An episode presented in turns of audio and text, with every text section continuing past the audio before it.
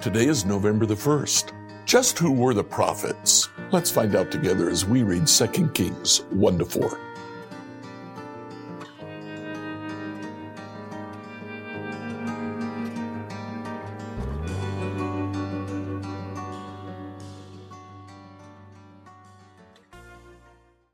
Today, as we begin reading 2 Kings 1 to 4, in chapter 1, we see that Ahaziah has a horrible accident. He falls, he uh, does some pretty serious damage, uh, enough that he's pretty certain he's going to die. So he sends some messengers to the prophets of Baal, uh, to Baal Zebub, uh, the god of Ekron, to ask whether he would recover. Um, Elijah becomes aware of that. He intercepts the messengers. He says, Why are you going to a false God? They don't know anything. Go back and uh, let me answer King Ahaziah's question for him. Um, he's going to die.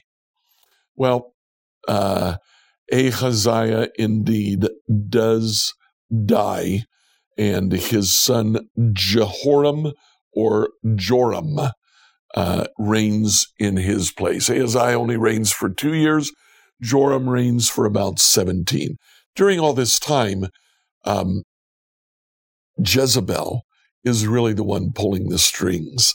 But the biblical authors shift from national proceedings to Elijah and Elisha. Elijah is taken up into heaven. Elisha uh, becomes the chief prophet in his place. In chapter 3, Joram uh, be- begins to rule uh, uh, over Israel. He fights Moab. Moab is a country to the southeast of Israel. He joins with Jehoshaphat, who fought with his father, uh, King Ahab, and he said, Let's go out against Moab. And Jehoshaphat says, Sounds good to me. They do, and they have success against uh, Moab. Well, um, King Joram rules for another uh, 12 years in, in Samaria. Uh, he's a good king. He does some good things, but he does not clean up uh, Israel's uh, uh, pagan rites. Um, chapter 4 goes on to tell us of some of the miracles that Elisha did. Miracles similar to Elijah, but Elisha, uh, he, he uh, helps widows. Uh, he predicts the birth, a miraculous birth of a son of uh, an elderly woman. Uh, he performs miracles of feeding people during a famine. Now, as Elijah is taken up into heaven, we do see something that I wanted to mention to you. In uh, 2 Kings chapter 2, there is a reference to three separate schools of prophets. Each one is called the sons of the prophet. In chapter 2, verse 3, there was a group of prophets from Bethel. In chapter 2, verse 5, a separate group of prophets in Jericho. And then in chapter 2, verse 7, another group of prophets from the Jordan River. So, what is this about sons of the prophets or groups of prophets?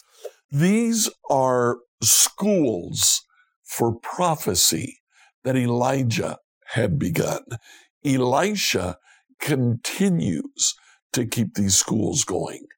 So, what does one study in a school of prophecy? Well, what they study actually tells us a lot about who the prophets really were. First of all, they probably studied music. There are frequent references to the prophets asking for music. In fact, in chapter 3, when uh, King Jehoshaphat asks Ahab uh, uh, to, to go to a prophet with him, Elisha comes. in chapter 3, verse 15, Elisha says, Bring me someone who can play the harp. And they do. And when he hears the harp, the Lord comes on him and, and he prophesies. The sons of the prophets probably studied music. They certainly studied the art of reading and the art of writing. That was not something that people commonly did. They would hire uh, people to come and write for them when they needed to write. But the prophet needed to know how to write. We'll see why in a second. The third thing that they studied, they probably studied historiography, the art of writing history. Now, I believe that because as we work our way on through Second Kings, we find that Second Kings 18 from verse 13 to chapter 20, verse 19, is word for word identical to the book of Isaiah, chapter 36 to 39. It seems that the words of Isaiah were copied verbatim into Second Kings.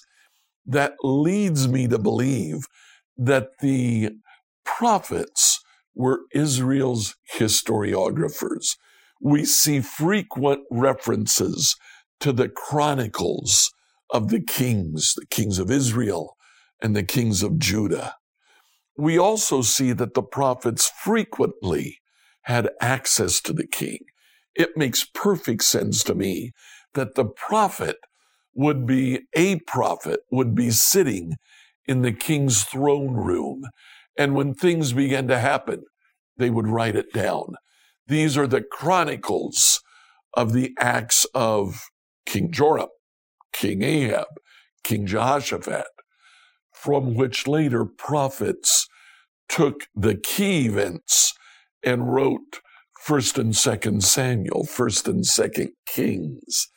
Later, during the reign of Hezekiah, they would write chronicles to add additional information. The final thing that the prophet would learn is how to be God's messengers. Frequently, the king would go to the prophet and say, What does the Lord want me to do? This is a change from before in Israel's history, when the king would go to the priest and ask the priest to use the Urim and the Thummim to decide what to do. Now, the, the, the king would approach prophets. Who were Israel's prophets? They were the historiographers. They were God's mouthpiece. They were the ones who communicated to Israel what the Lord wanted. Like, follow, and subscribe to this devotional on whatever platform you use to listen to it. Email your questions to us at questions at becomehope.com. Tomorrow, we'll look at more of the Psalms of Ascent.